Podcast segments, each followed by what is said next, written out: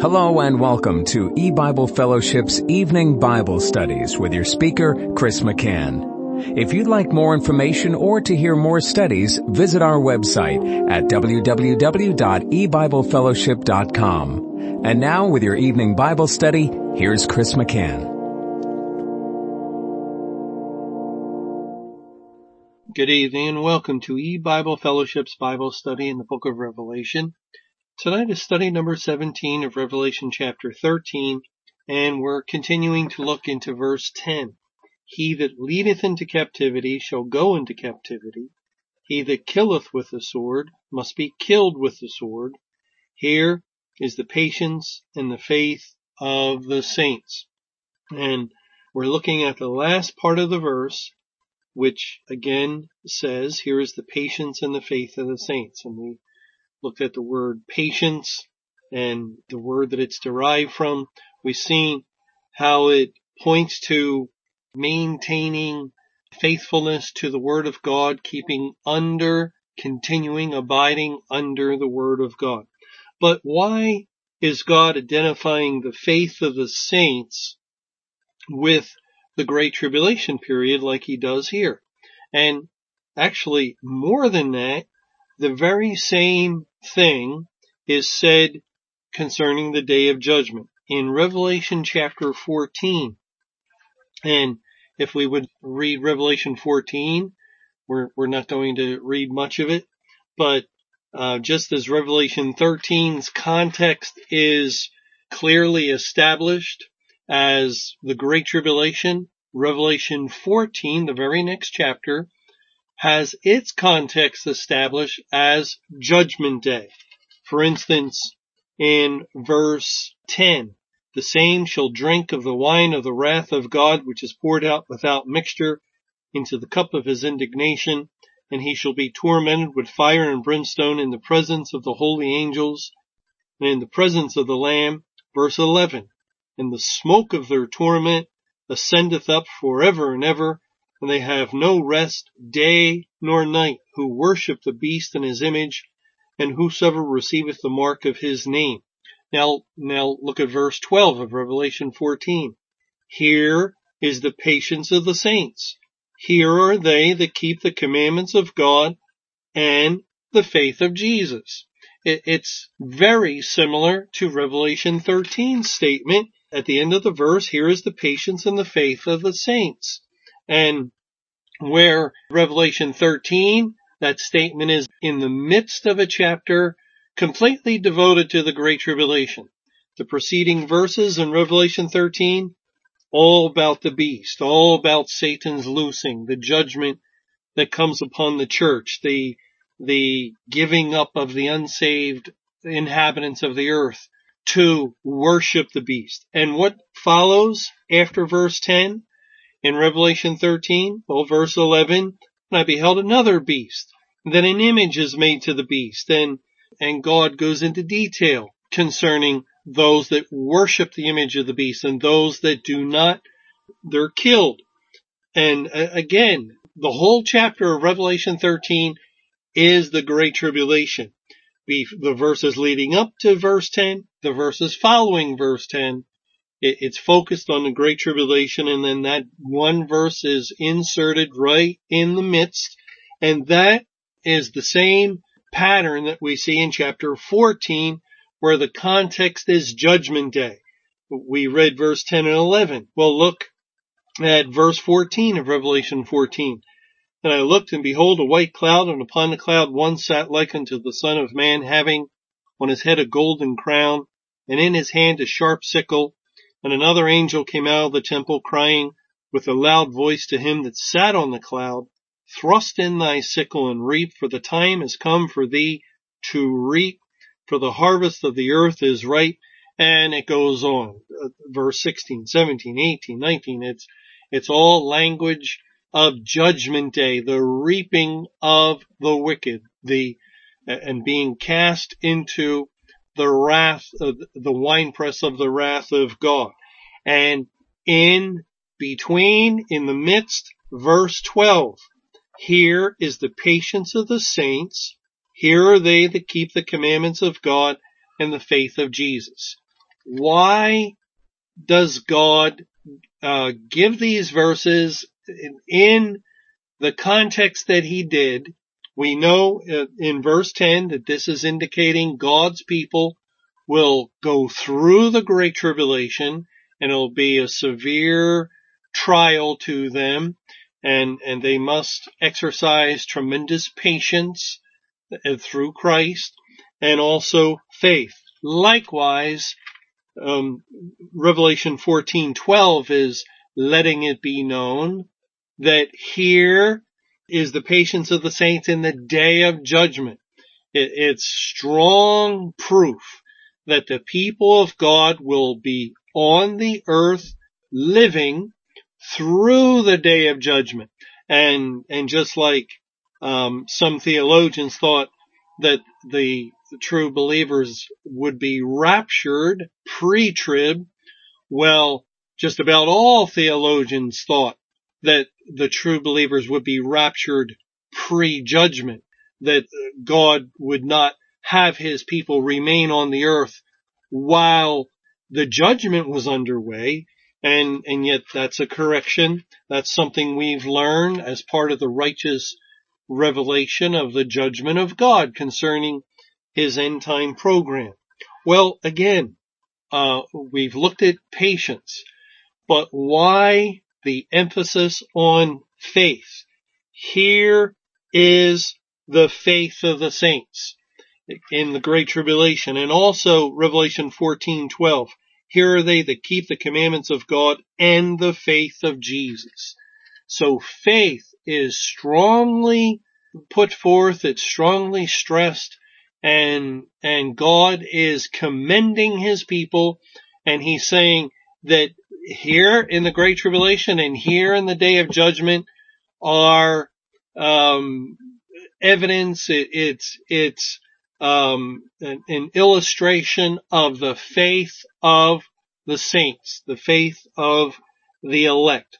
But why? Well, of course, it's possibly due and probably uh, partly due to the severe testing of our faith in both um, in both instances during the Great Tribulation.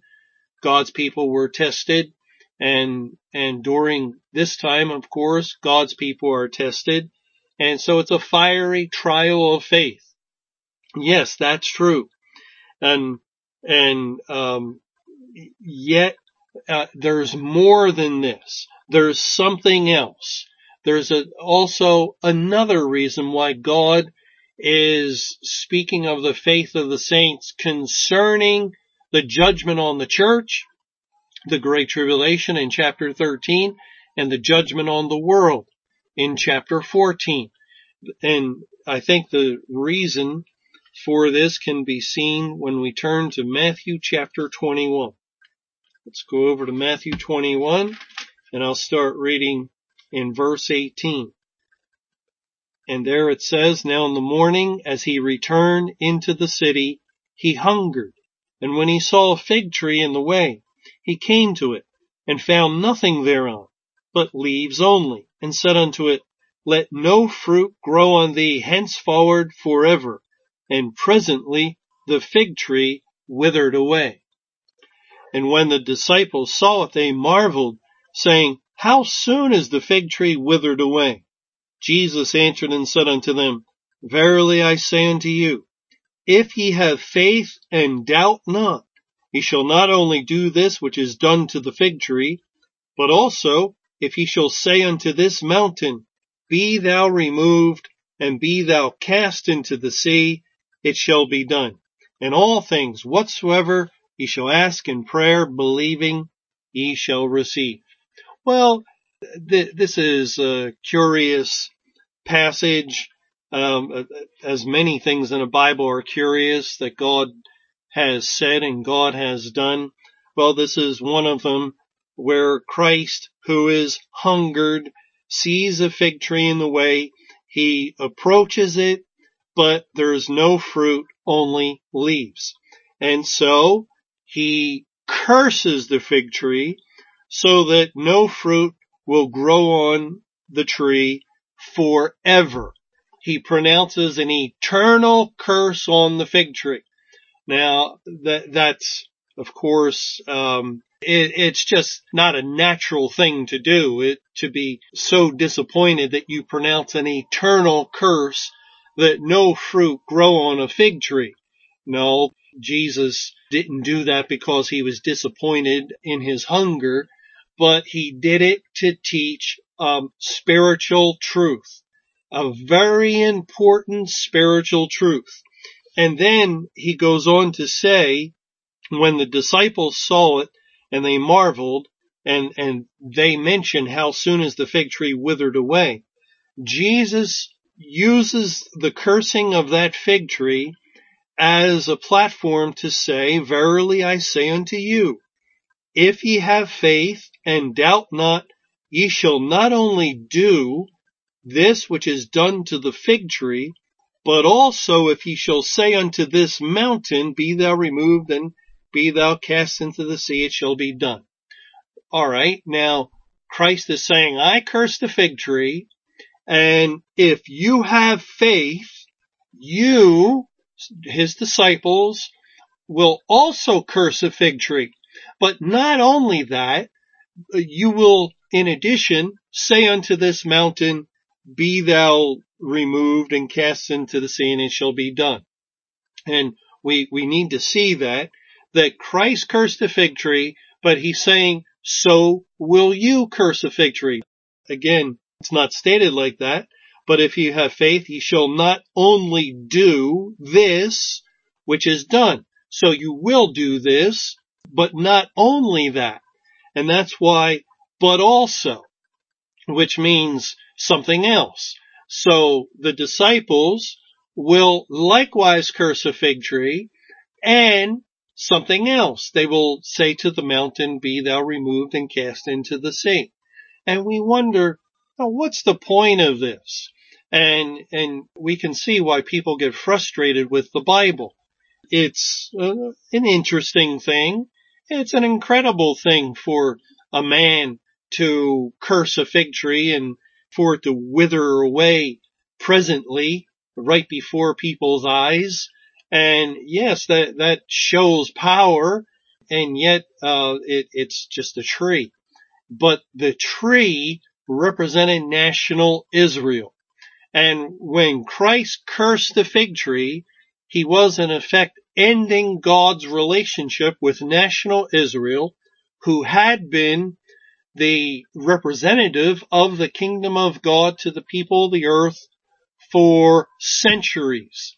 And, and now, though the time had come, and this would be confirmed once the Lord Jesus went to the cross and the veil of the temple was rent in two, it would signal the end of that relationship, the divorce of Israel as the outward representation of God's kingdom to the people of the world. And then God would identify with the New Testament churches throughout the church age. But Jesus cursed the fig tree. No longer would Israel uh, have that relationship with God as the people of God. They were no longer the holy people and there would be no fruit from that point on forever because God wasn't there. He had left Israel. He had abandoned it. Therefore, there would be no salvation within Israel or the religion of Judaism. And, and that continues up until today. If, if people go to a synagogue uh, now or a hundred years ago or any point since Christ cursed the fig tree, and if they listen to the Old Testament as the Jews believe the Old Testament, that's the Word of God, isn't it? Yes. And, and they could have someone give a good message on an Old Testament passage and couldn't God save them in the synagogue? No. No, because there was a curse pronounced against them, an eternal curse that no fruit would grow on the fig tree, picturing national Israel forever. And, and therefore there was no salvation in their synagogues or in the Jewish worship system over the course of the New Testament era because God had left them and entered into the midst of the churches and that's where salvation was to take place and never again within Israel. That, that is the curse that Jesus pronounced. But then, see, Jesus is saying to the disciples, the true believers, the elect, that when they marveled that the fig tree withered away, of course they're looking at the, the literal tree. They uh, had no idea that that tree pictured Israel itself. And, and, and so they're marveling. And then in verse 21 of Matthew 21, Jesus answered and said unto them, Verily I say unto you, if ye have faith and doubt not, ye shall not only do this which is done to the fig tree. Now the fig tree represented Israel. But who does Israel represent? Israel is used time and again in so many places it, it, I don't know if we can number them as a type and a figure of the New Testament churches and congregations. And, and so Christ cursed national Israel, but since he was on the earth at that time, when God's judgment came upon them, and he instituted the New Testament church age, but God also had a plan that at the end of the church age, he would come to visit to see if the churches were faithful, just like after um, so many hundreds of years he came to visit Israel. And and they were unfaithful so God judged them. He he left them and never again would they bear fruit. Well at the time of the end it was God's plan after giving that space of almost 2000 years exactly it was 1955 years from 33 AD when the church age began until its conclusion in 1988 AD. And then God came and, in spirit, he saw the high places of the church, their failure to uh, faithfully uphold his word, and he pronounced the judgment. He loosed Satan to come against uh, the camp of the saints. And at that point, um, the Holy Spirit came out of the midst. The Lord Jesus left the church just like he had left Israel many centuries before. But, but notice he's speaking to the believers and he's saying, now I cursed the fig tree and it withered away. And, and when something withers, it means it dries up and something dries up because there's no water. So there's um, no water of the gospel because Christ is that water. The Spirit of God is that water. And, and when He leaves, you have no water. You have a dry thing, just like a branch, only good for burning. And, and likewise, when God left the church, it withered away. But the Lord left it because He wasn't on the earth as he was in 33 AD and, and for the years prior. He wasn't physically on the earth. So the Lord left the information in his word. He sealed it up till the time of the end for his people to find as God uncovered it, unsealed it, and showed it to them. He opened their understanding to the fact that judgment began at the house of God, that the, the churches had fallen away. There was a, a great apostasy and God's judgment was upon them. And now they would curse the fig tree as the Lord opened up this information to their um, ability to understand. And remember, he, he said in Daniel, the wise will understand, but none of the wicked will understand. And he said in Ecclesiastes 8, a wise man's heart discerneth both time and judgment. And, and so the Lord opened up his people's ability to discern these things through the word of God. It, it was all hidden in the scripture and God took the covering off and, and there it was plain as day for the people of God to see especially through the book of Jeremiah. Oh, oh uh, there it is. The Babylonians represent uh, Satan's kingdom. Judah is the church, and God commands to go into captivity and and so forth. In Matthew 24, the abomination of desolation is in the holy place, the church. And when you see it, flee Judah, the church, and go to the mountains to the word of God.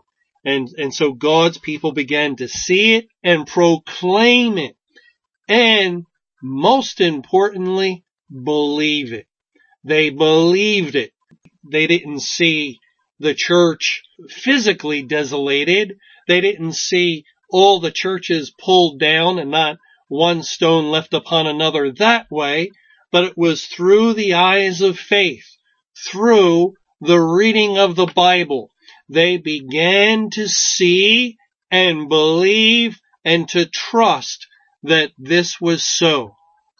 And they doubted not. Now, now let me ask you, I know true believers um, listen to these studies and let me ask you, how sure are you that the church age is over? How sure are you that God is judging the churches and congregations of the world? And I know there's many true believers have zero doubt.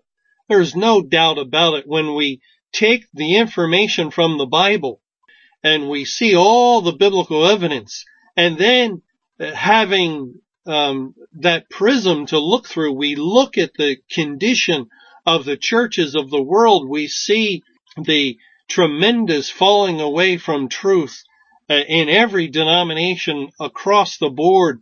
Uh, there is no doubt about it. And, and that's what Jesus is saying here. I verily or truthfully, I say unto you, if ye have faith and doubt not, ye shall not only do which is done to the fig tree, okay, that's the first thing you're going to do, the, the people of God, because as we see these things, as we share these things, what are we telling people? God has left the church. And is he ever coming back? No. No, he's never going back to the church.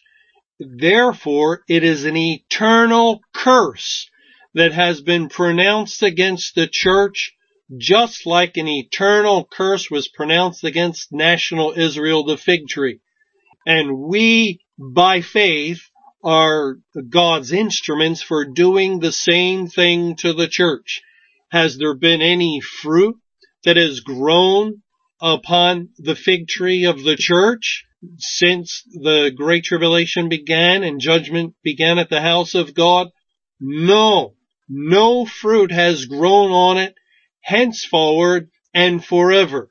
It, it is void of fruit. There has been no one saved within any congregation since the very beginning of the Great Tribulation. The moment the Holy Spirit left and Satan entered in. There, there, of course, there couldn't be salvation Faith comes by hearing and hearing by the word of God. But God, the Holy Spirit has to open up the ears of the hearer so that they can become saved. And if he's absent, he can't open up their ears. Well, there's the first part of what Jesus is saying. Verily I say unto you, if ye have faith and doubt not, ye shall not only do with, uh, do this, which is done to the fig tree, but also now that, that's a couple of huge words, but the conjunction, but also something else, something further, something greater. Christ cursed the fig tree and you will match that. You, you will do what I have done, Jesus has said, but also in addition, there will be something else that you will do by faith and, and, uh, something more than I did when the fig tree withered away. Well, Lord willing, when we get together in our next Bible study, we'll, we'll look into that and we'll, we'll think, what is this mountain that Christ is referring to being removed and cast into the sea? What could that represent? Thanks for joining us for E-Bible Fellowship's Evening Bible Studies. You can hear these studies Monday through Friday over Paltalk, Skype, E-Bible Fellowship's webcast audio, or over your phone. For more information or to hear other studies, visit www.ebiblefellowship.com. Until our next study, may the Lord's perfect will be done.